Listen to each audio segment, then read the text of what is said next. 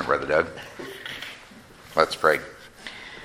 Father, again, we thank you for your love for us. We thank you for your mercy and your grace. Despite all the things that may have taken place in our individual lives this last week, we ask that you would help us to put them aside and to focus on Jesus Christ. As we look at the truth of Scripture this morning, I ask that the application that we seek to uh, find in both Matthew 18 as well as in Ephesians chapter 4 that it would encourage us in our hearts. I know that the that the the, the uh, fight that we have with our own uh, within our own flesh with the forces of evil that they would seek to detract us from Jesus Christ. And I ask, Lord, that as we see these truths from Scripture, that you would help us to apply them each and every day. They're not easy.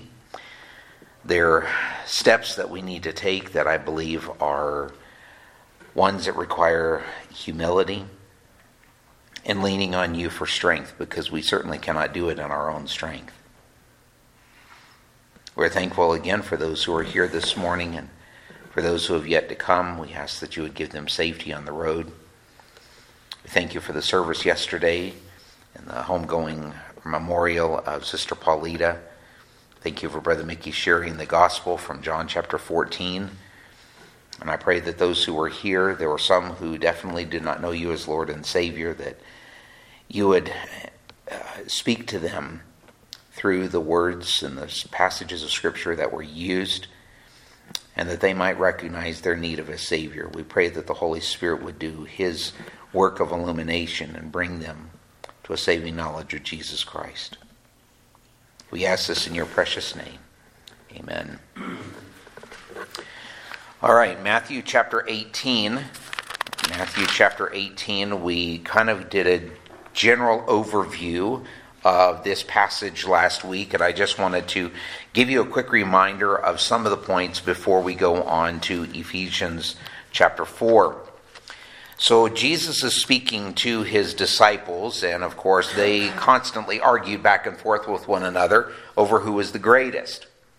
It's like they wanted to pat themselves on the back for, yes, I'm the greatest, I'm the best. Uh, James and John actually come and send their mother to Jesus and say, hey, can we be on one side and one on the other? And of course, the disciples are upset. They're probably upset, though, because they didn't send their mother to do the same job that James and John's mother went for. And so Jesus sits this little child down in their midst and he says, Whoever humbles himself like this child is the greatest in the kingdom of heaven.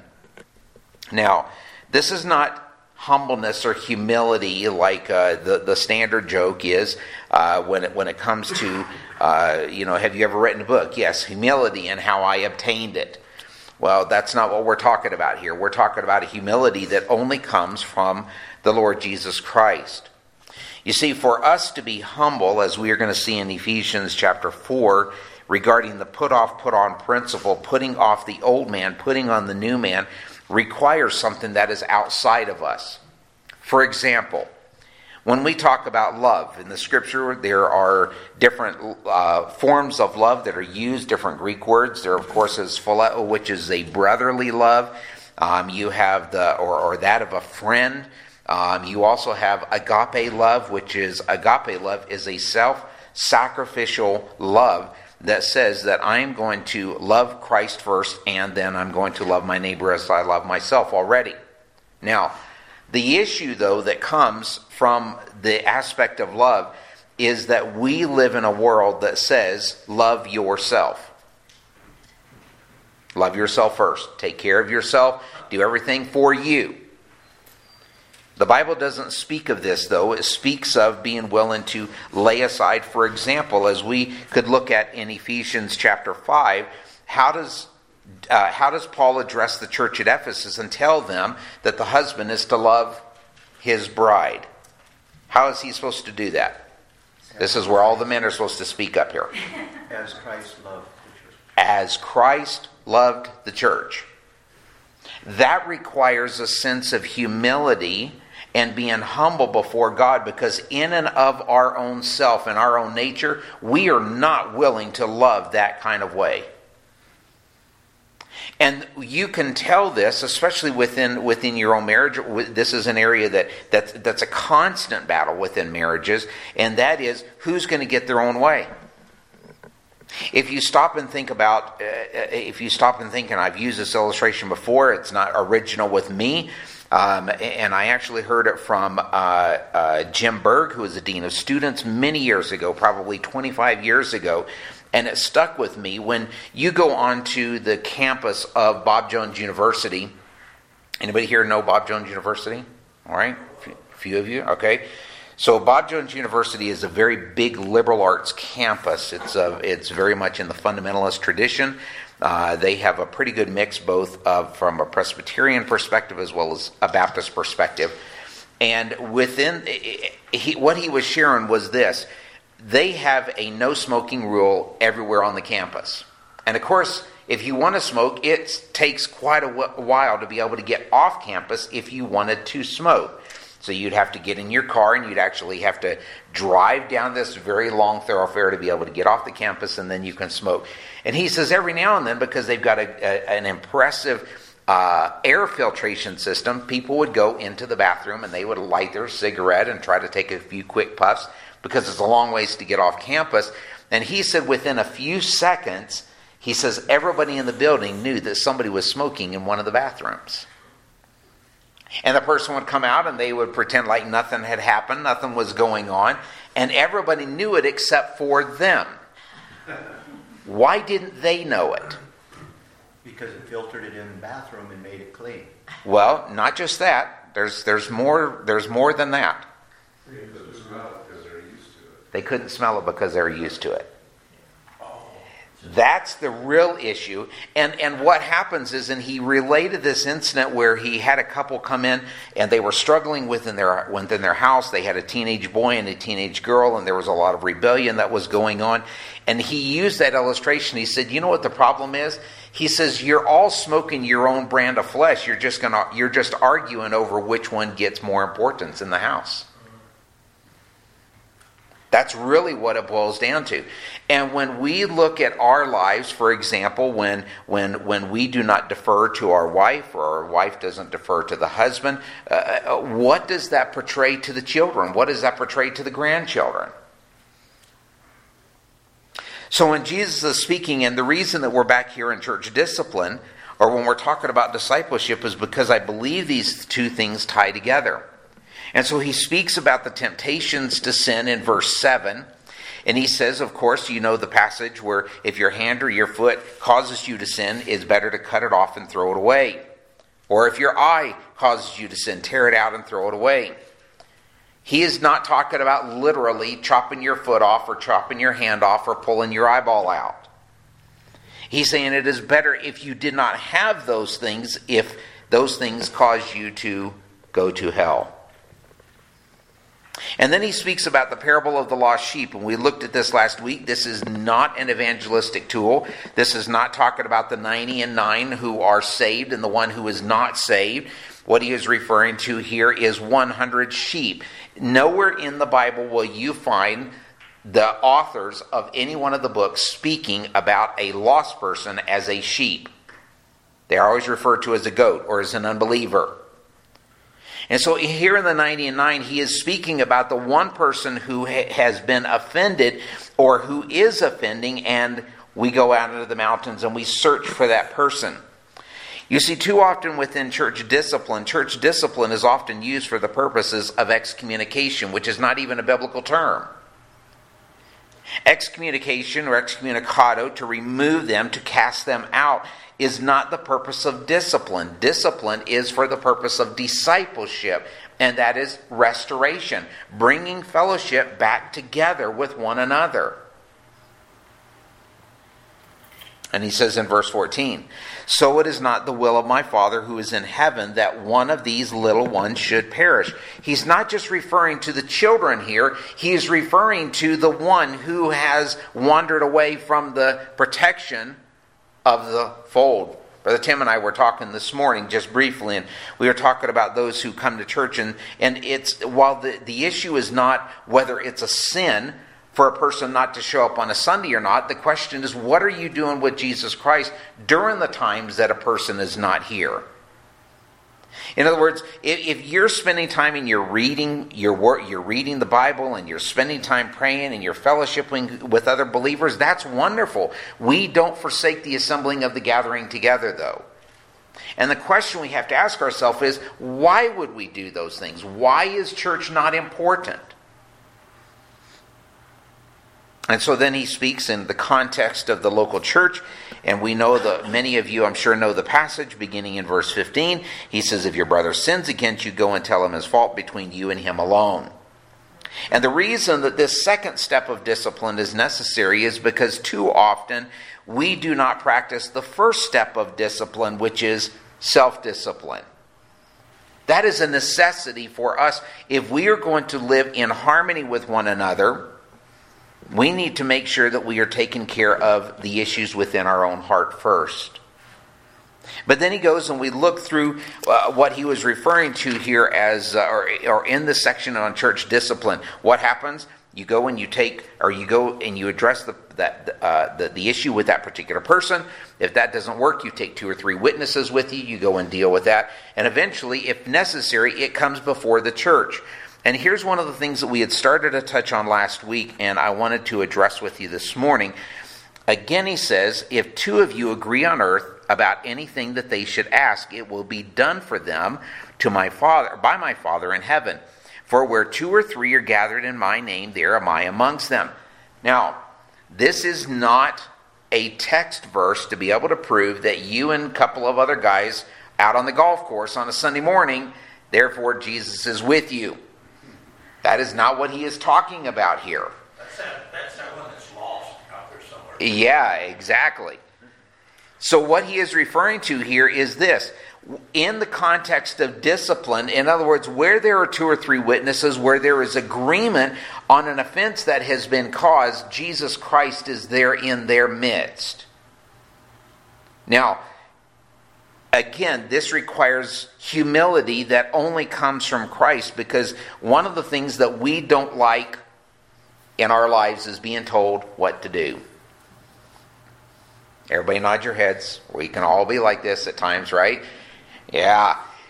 For example, you go down the road and the and the speed limit goes from 55 to 40. When do you slow down? Don't answer that. That's right. When you see the officer. When you see the officer. We don't like being told what to do. Uh, here's another example. Oh, you do? Can you step out for a minute? We want to talk to Sister Blanca and ask, make sure. We're going to have an intervention. So here, here's here's what uh, that's what I actually what I was going to ask was uh, husbands and wives don't look at each other, okay? Um, but you're going down the road and you miss your turn. And the wife says, I think you, and then you go look over and you give her the stare. you don't know anything about that, do you? I know I've said something. That's not her forte. That's not her forte, okay? Or, or, or, or you're going down the road and you're late for church, or you're late to work, or you're late to an appointment, or whatever it may be.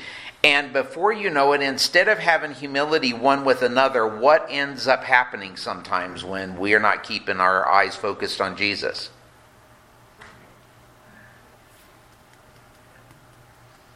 Test of wills. Test of wills. Mm-hmm. Instead of saying, you know, you're right, we should have left earlier, or I should have been prepared, better prepared, I should have, whatever it may be that is addressing the issue. And, you know, there are, here, here not too long ago, I'll just leave it at that, I was speaking with um, a couple in, uh, regarding a particular situation, and the woman said, her exact words were, I don't want to have to listen to him. I want my way. You know how long marriages last with that kind of attitude? Not very long. And the concern was that they were, and this person actually admitted, I know I'm selfish. And this is just the way it's going to be. And so my continued conversation was seeking to have them involved in reading the Word of God and spending time together praying. And I even asked both of these individuals and focused on the one. I said, I said, Do you spend time reading the Word? And he says, I can't say that I've ever read the Bible.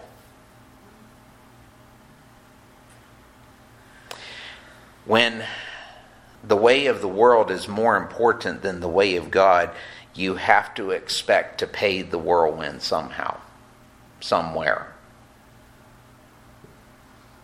But in this passage, we find as Jesus goes on and he tells them, he says, Where two or three are gathered together, even when it is between a husband and wife, even when it is between parents and children, there is a responsibility that we have to make sure that we have not created offense. If we are to love our neighbor as ourselves, who is your closest neighbor? Wife? Children? Absolutely. And so he gives the parable of the unforgiving servant. And there was a passage that um, I was reading earlier this, this or this last week, and in this particular passage, the Lord Jesus Christ is speaking to Simon um, eh, the one who owned the house, and he's in his house, and he's they're complaining because this woman comes in and and and she's washing the feet of Jesus with her hair and with her tears, and and so Jesus gives the illustration. He says, uh, "How do you know when somebody has been forgiven a lot versus being forgiven a little?" And he says, "Who's going to love him more?" And Simon says, "Well, the one who has been forgiven more." This is essentially what we're looking at here. You have a man who has been, he, he owes an impossible amount of money. Basically, a talent would have been, would have been the equivalent of, he couldn't have done it in his lifetime. It would have required all of his family to be sold into slavery to be able to pay this debt. And even then, using the 10,000 talents, Jesus is saying, in other words, this is an amount of money that none of them could even possibly have imagined and the master forgives him. And so the man goes out, and instead of forgiving somebody for what would have taken, if you look down in verse uh, in verse 28, when that same servant goes out who has been forgiven of 10,000 talents, he finds one of his fellow servants who owes him a hundred denarii. Now that is a, that was in those days the equivalent of a hundred days' work wages. So, not an impossible task to be able to pay him. And he goes up to this person, and instead of dealing with him correctly, he seizes him and he begins to choke him, saying, Pay what you owe. And the fellow servant, verse 29, fell down and pleaded with him, Have patience with me, and I will pay you. He refused and went and put him in prison until he should pay the debt. How many times, though, is that like us? Within our lives, within our Christian walk. We have been forgiven by so much by the Lord Jesus Christ. And we walk with a clean slate. We are clothed in the righteousness of the Lord Jesus Christ. And then somebody comes up and looks at us wrong, says something wrong, whatever it may be. And instead of forgiving them because we have been forgiven, we want to lay hands on them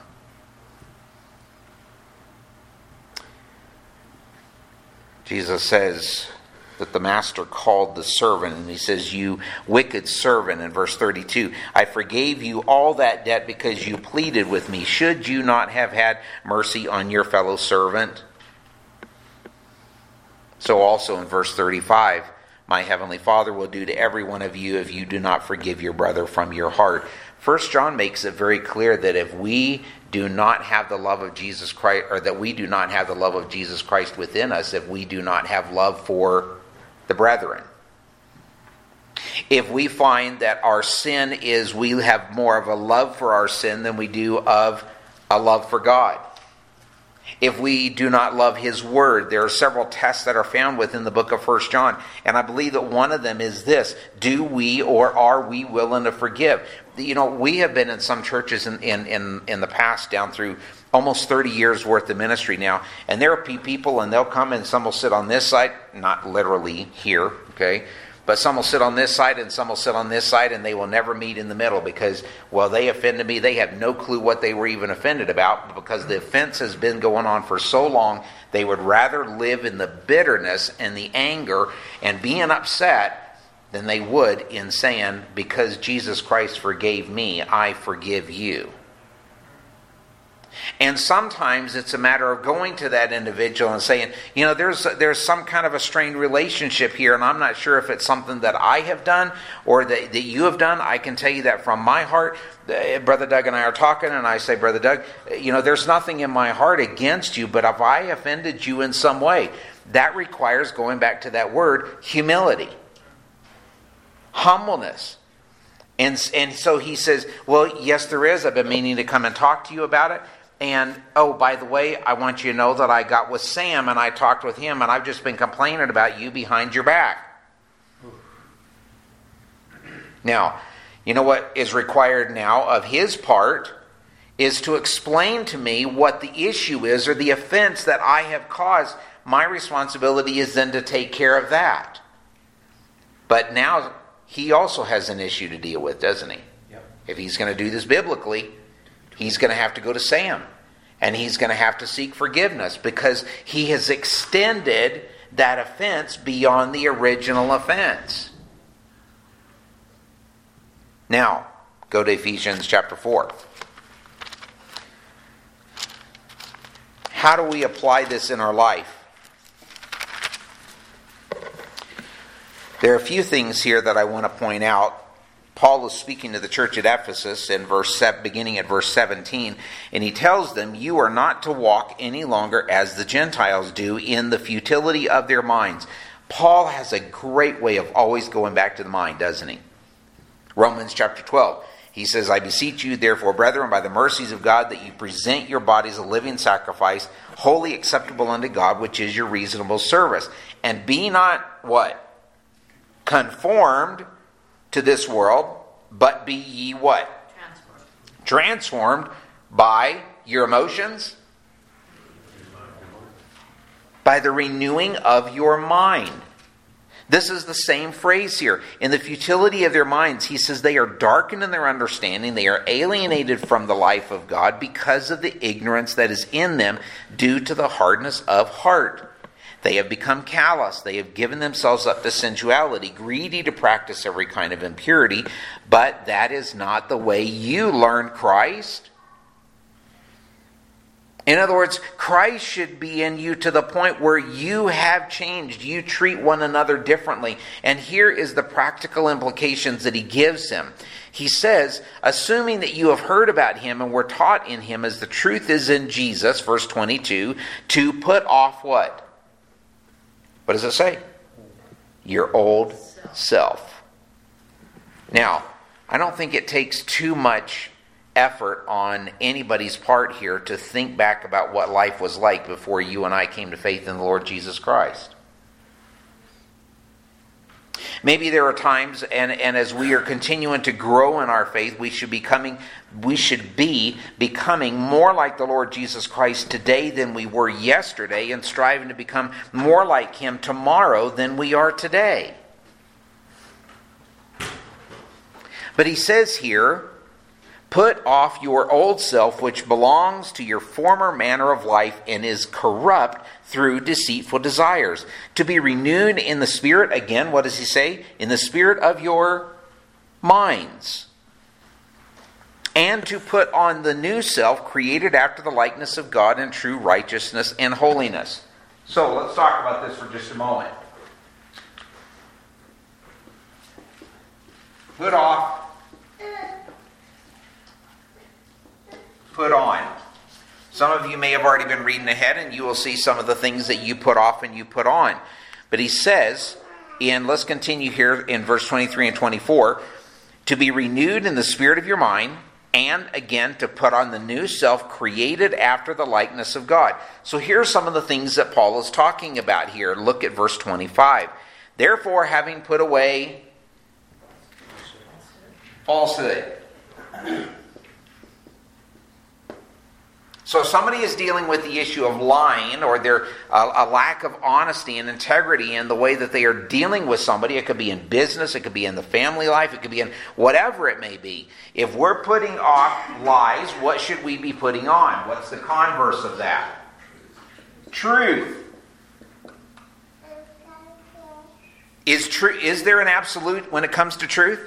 Yes, Okay? What is that absolute truth? God's truth. God's truth. Truth did not evolve. Truth is something that is given from God. We have to understand that there are absolutes, there are moral absolutes, there are moral truths that, that come. For example, when we talk about the, the, the Ten Commandments, the Ten Commandments were not given, again, as we have spoken before, the Ten Commandments were not given for the purpose of trying to bring Israel closer to God.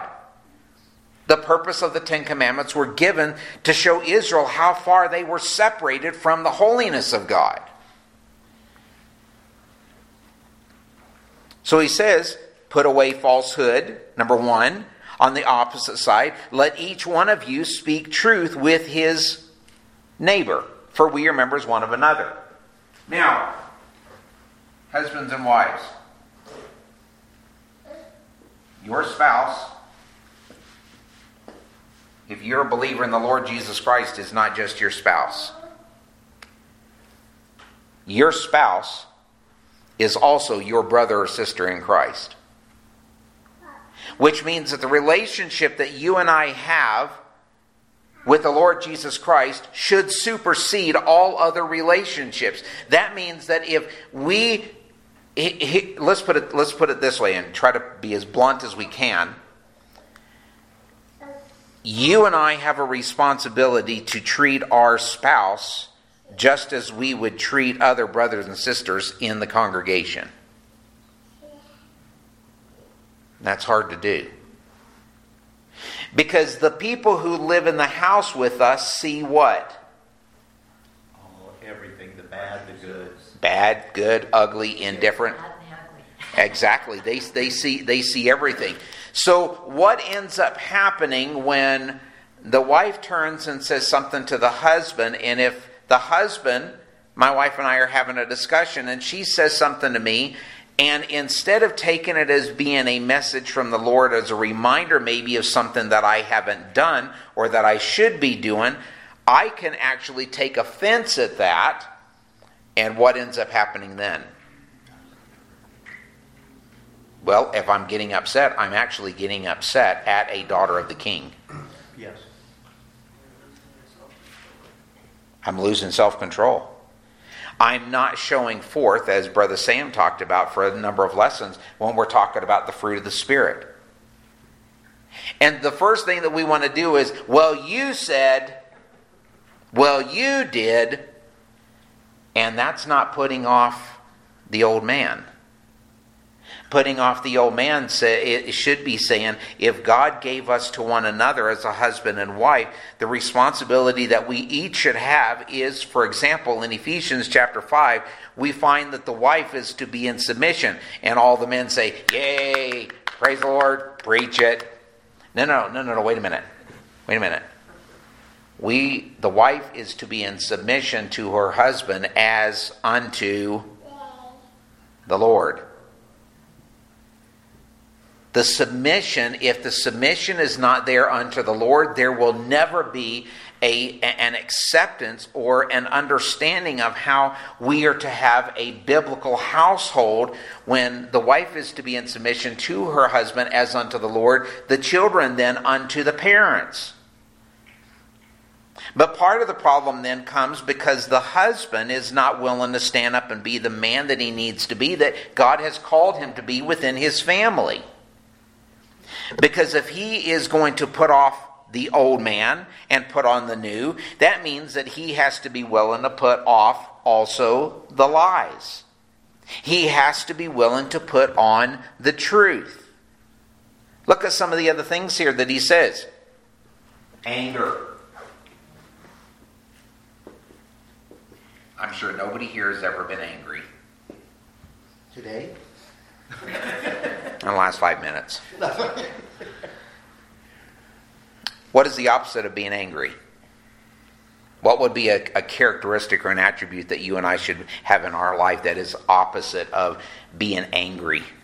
Gentle. Peace? Okay. Peace, gentleness,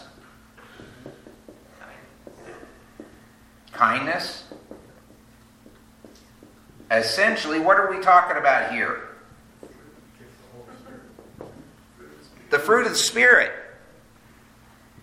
So, to be able to put off the old man, putting off the old things that normally were to, or the things that normally dictate our lives, we are to put on that which reflects Jesus Christ. For example, if the wife or the kids remind you, hey, we didn't have our devotions today. Now, we can either respond in a way that's like, well, I was getting to it, or we can say something that we snap or make some kind of a negative comment. And what does that end up doing? We then sit down with the children, we sit down with the wife, or we have a word of prayer, or whatever it may be, however you have your devotions within your family, and hopefully you do, but we've already tainted that. And essentially, what we've done is we've caused an offense between one another and to the Lord. Brother Jim? Mark, on- the anger, it says, "Be be angry and do not sin." So Mhm. is- I've always thought that's talking about a a way to ask yourself, am I angry because this offends God? Yep. Am I uh, am I angry because this offends me? Yes. Well, John chapter 8 makes it clear that we have that we should judge, but we should judge according to righteous judgment. And when we are, for example, there were times that the Lord Jesus Christ was angry, but he didn't sin in his anger. And, and again, I believe you're right in that we can have, we can be angry. For example, we've talked about it here, and we have talked about, uh, for example, the fact that almost 70 million babies have been murdered in America since 1973. We should be angry at that. But where we need to be careful is what is it that we are angry at? Because ultimately, we are not the judge. If we are angry at the sin that the person is doing, do we still seek to love that woman or that mother who has gone and taken the life of her child? It, it, we are. We are called to. We are called to seek to love them to Jesus Christ. If, if somebody comes in and we we have we have two men that walk in and they're holding hands when they walk in, or two women and they walk in, uh, do we respond with negative comments? Do we respond with with with with derogatory terminology to speak about them, or do we seek to tell them the truth about what God's word has to say and that you can be forgiven of your sin? You see, we have a right to be angry when somebody seeks to introduce things that are going to be soul destroying or seek to destroy our families. For example, if our kids are if your kids are in school or in a public school system, I don't believe that it is the optimal. I believe that, that, that we have a responsibility to train our children at home. Uh, We have been given that task and that responsibility. But what happens when our kids are in that situation? What do we do? How do we handle it? How do we teach them? So, yes, we can be angry, but when we're talking about anger here, I should have clarified, we're talking about an unrighteous anger. We're talking about an anger where, where uh, you miss a turn or you miss something that's going on in your life and somebody calls you down, and instead of taking it with humility, you then get angry about it. What does he say at the next part of that? Do not sin. Do not let the sun go down on your anger. Give no opportunity to the devil. Now, this doesn't mean, husbands and wives, that you stay up all night so the sun doesn't go down on your wrath. What does this mean? This means that we are not to keep, or that we should keep a short account. This is what Jesus is saying in Matthew chapter 18 when he says, How many times should I forgive? And Peter says, Seven. Jesus says, No, 70 times seven. He's not telling Peter or us to count 490 offenses before we deck our spouse. It's not, the magic number is not 491. The magic number is one. In other words, forgive each offense as though it is the first time that you have been offended. Let the thief, in verse 28, let the thief no longer steal, but rather let him labor, do an honest work with his hands. Again, simple, practical applications that Paul is speaking about here. But look at verse 29. Let no corrupting talk come out of your mouth. Only such as is good for building up, as fits the occasion, that it may give grace to those who hear. So, let's put down here bad talking. Here's what we should be asking ourselves Is what I am getting ready to say edifying? Is what I'm getting ready to say building up my spouse, building up my children, building up my grandchildren?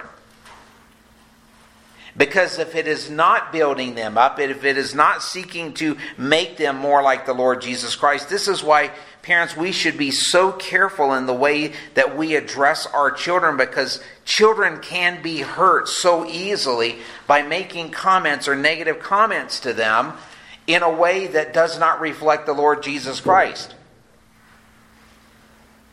Now, we were raised in our home, for example, my parents, I cannot ever remember in my life, and I'm the oldest of six, I cannot ever remember my parents, either one of them, ever telling me that I was stupid. Now, were there times that I was stupid? Yes. There were times that I was very foolish. There were times that I did not pay attention to the rules that were given because I was more concerned about pleasing Mark than I was in having a relationship with my mom and dad. And there are times that you and I can be foolish and we could be stupid or ignorant, as it were, when it comes to the things of God because we don't listen to what God has to say to us. We don't seek to apply those things to our lives. And instead, what we end up doing, coming down here again in verse 29, we let corrupt talk come out of our mouths. Now, That does not mean that we do not correct our children.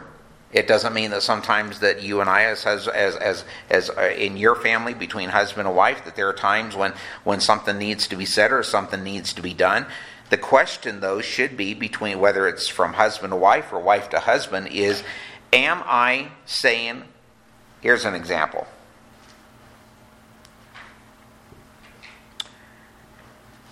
You are going at it, cats and dogs and then the phone rings. Hello? oh, yes, we're doing fine. we're doing wonderful. Sit down. Oh, yes. Yeah. now, we've all been there, I'm sure. But here's what we have to realize you see, when we have, when we are to love our neighbor as ourselves, sometimes we forget that because our spouse or our children, if they're believers in the Lord Jesus Christ, are also brothers and sisters in the Lord Jesus Christ, sometimes we end up filling their heads with the things of the world and the things of the flesh instead of pleasing God in how we speak to them. We've talked about forgiveness, and forgiveness is not easy because as we look back at Matthew chapter 18, when somebody has offended us, we want to be able to bear that burden, and the truth is that most people don't even think about the offense that was caused. Some people don't even know there was an offense that was caused. How do you respond?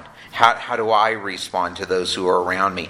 And, and, and again, it's not just it's not just a matter of if if, if, if Doug were to walk through the, the door of my house, or, to, or Sam, or Brother Tim, or whoever, and you were to walk into my house, how do I respond to my family? How do I respond to my children? How do I respond to one another? It should be no different whether you're here or not, because more importantly, God is here.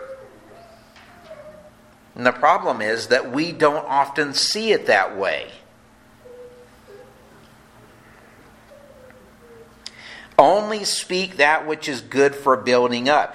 Does my speech, does my conversation build up my children to become more like Jesus Christ? Does my speech, does my behavior edify Jesus? Does it, does it show forth that I'm seeking to put off the old man and put on the new?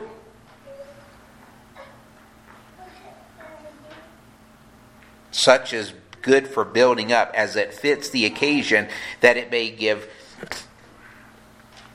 excuse me, that it may give grace to those who hear. Have I blessed those who I just talked to?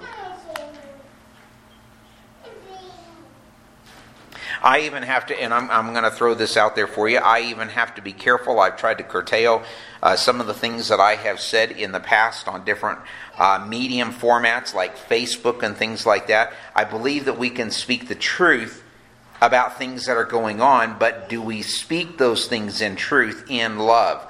As I believe it was Spurgeon who said, uh, it may not have been Spurgeon, so one of you may be able to remind me, but he said that let them, if they are going to go to hell, let them go over to hell or go to hell crawling over us while we are hanging onto their feet and legs so that they don't go there quickly. That's essentially the, the thought. In other words, if somebody is going to go to hell, they should do so with us still seeking to love them and point them to Jesus Christ. What does he say in verse 30? Do not grieve the Holy Spirit of God, by whom you are sealed for the day of redemption. So, your spouse, your children, anybody that you work with or that go you go to church with if you are both believers in the Lord Jesus Christ they were sealed by the same holy spirit that you were if you're a believer that means that your response to them should be that I am speaking to somebody who is just as indwelt by the Holy Spirit of God as what I am.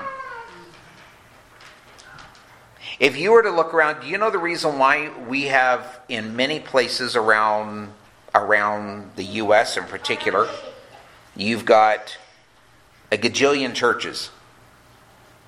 Not maybe not a gajillion, but it'd be pretty close.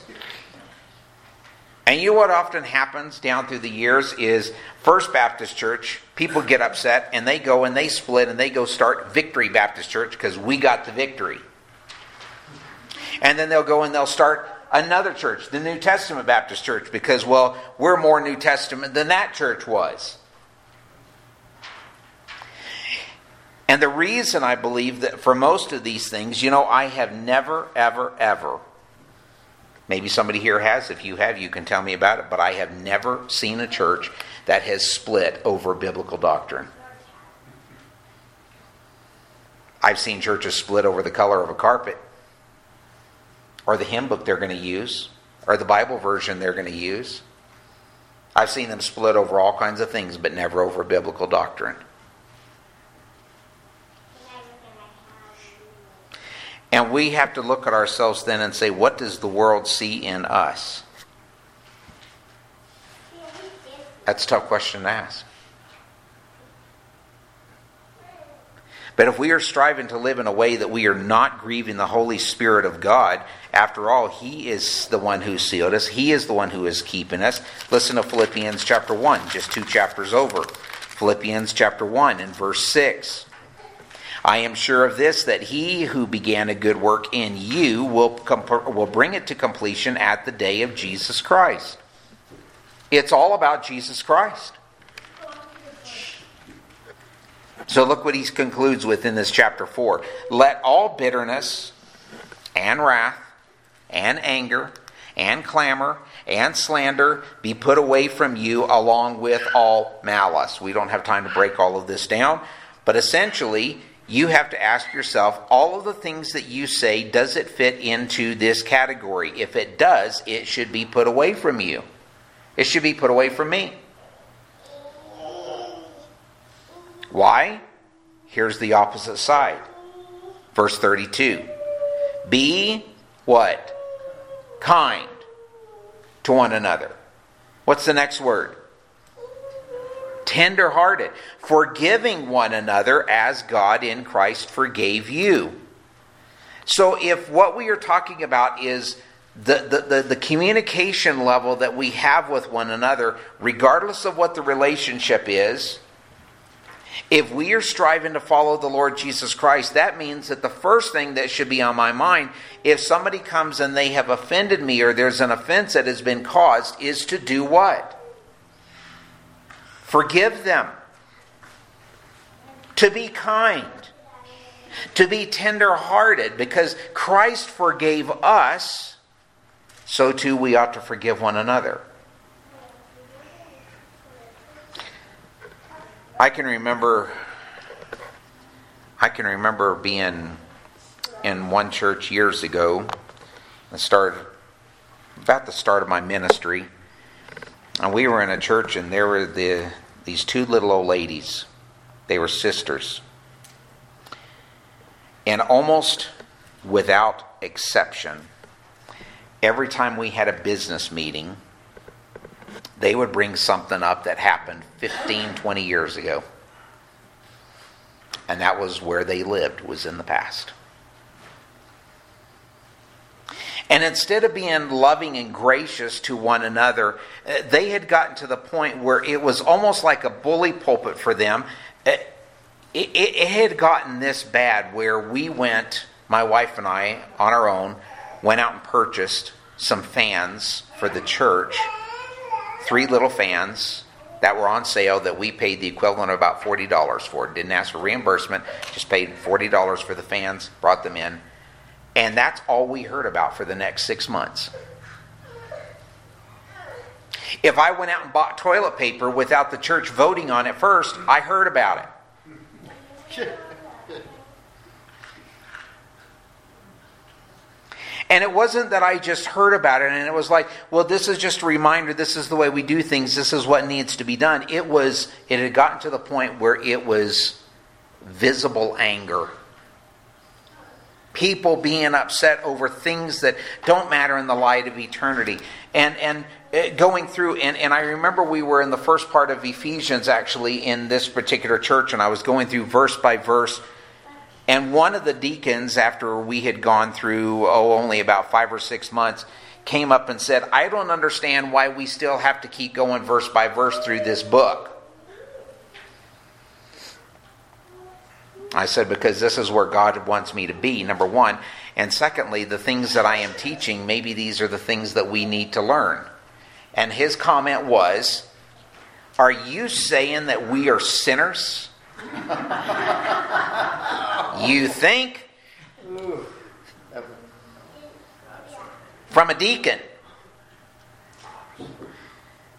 And I said, Listen, we are called to change, and the reason why we are in the mess that we are in today here in this church is because some of these things have been laid aside for that which is not important.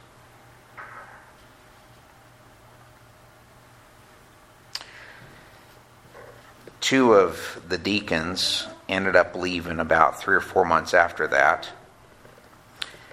And both of these men got in trouble for sexual relationships with girls under 18.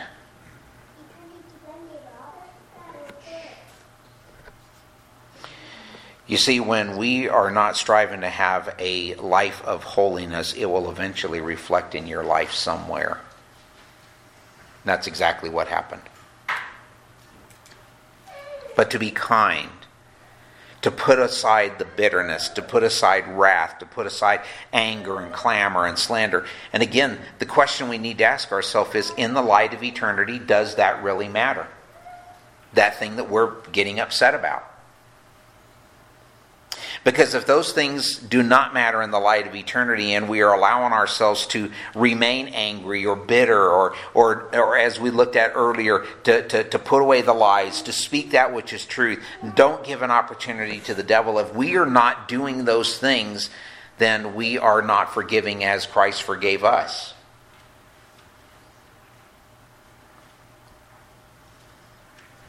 So again, we ask ourselves are we being kind?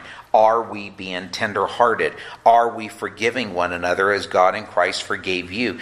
Because whatever it is that I have done or that you have done, it will never be to the level of what you and I did against Jesus Christ. Ever.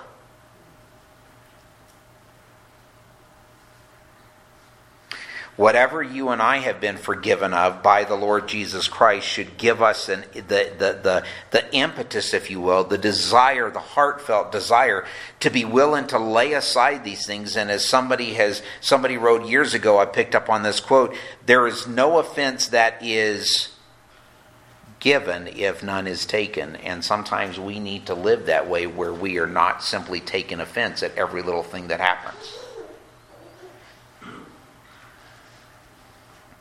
Are you putting off the old man? Do you, does your life reflect? And, and here's the way that I have often put, I have often put this. However long, think about it, however long you have been a believer in the Lord Jesus Christ, or if your faith is in Jesus Christ alone, ask yourself this question Do I look more like Jesus today than I did 10 years ago, 20 years ago, 30 years ago, however long it is since you've come to faith in the Lord Jesus Christ?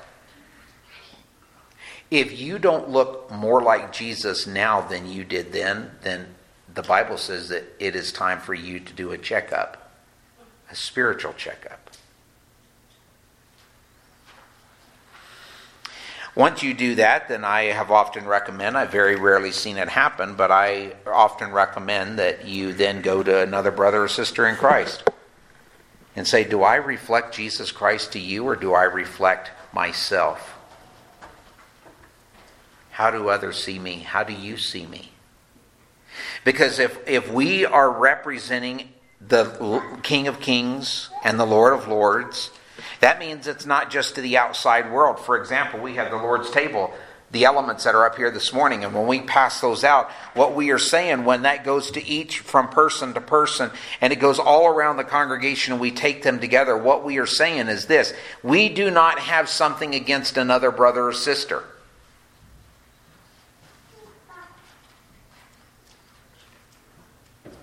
We are saying, Christ forgave me, and so I forgive you.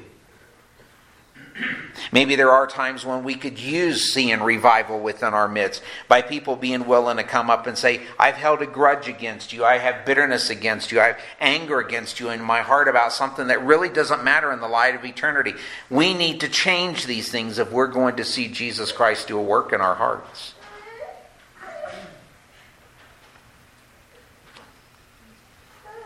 Are you tenderhearted this morning? How much have you been forgiven? How much have I been forgiven?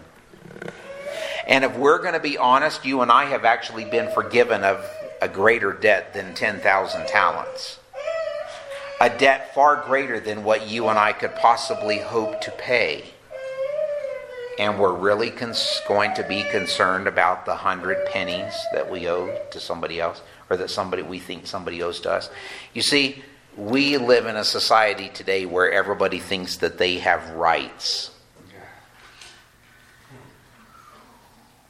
And when your your rights exceed the needs of other people, you are following the world, not following God. Because here's the here's the, the, the real crux of the matter. The only right that you and I have as true believers in the Lord Jesus Christ is to forgive as we have been forgiven. And to do that, going back to what we said at the very beginning of the lesson, requires humility. It requires humbleness, something that is far beyond what you and I can work up. We, we can't sit there in our chair and go, er, more humility, er, more peace, er, I'll be more gentle today. No, it doesn't work that way. The Holy Spirit comes, and if He is indwelling your heart and your life, He is changing you daily. Parents, I'll conclude with this. There are times that I have down through my own life, not as much as I should have, but I've asked my own children, Do you see Jesus in me?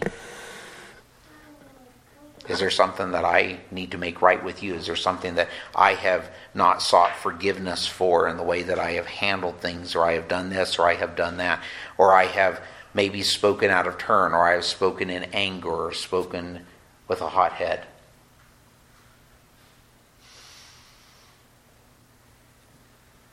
You see, if they are my brother and sister in Christ as well, I need to know whether I'm pointing them to Jesus Christ. The last thing that I would want to do would be to get to heaven and find out that my family did not follow me there because I gave forth a bad testimony. That'd be a horrible thing to see. Does Jesus live in you? He is the light, and He shines through us. Is He shining through you this morning? Let's pray.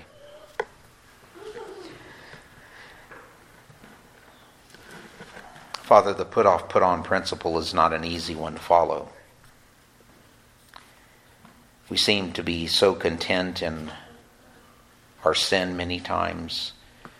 We are so content to live in the past or to live in a way that says, I'm not going to forgive somebody else for what they have done, or a perceived slight, or indifference, or offense, whatever it may be. And we so easily forget that we have been forgiven for so much by the Lord Jesus Christ. We have been forgiven of all our sin. As Matthew 18 says, so will our Father do if we do not forgive those who are our brothers and sisters. I pray that what we have shared this morning and last week from Matthew 18 will be an encouragement and an, an exhortation to be building us up in our most holy faith as we go into the next hour of worship. I pray, Lord, that you would be glorified, that hearts would be and lives would be changed to reflect the Savior. We ask this in Jesus' precious name. And all God's people said,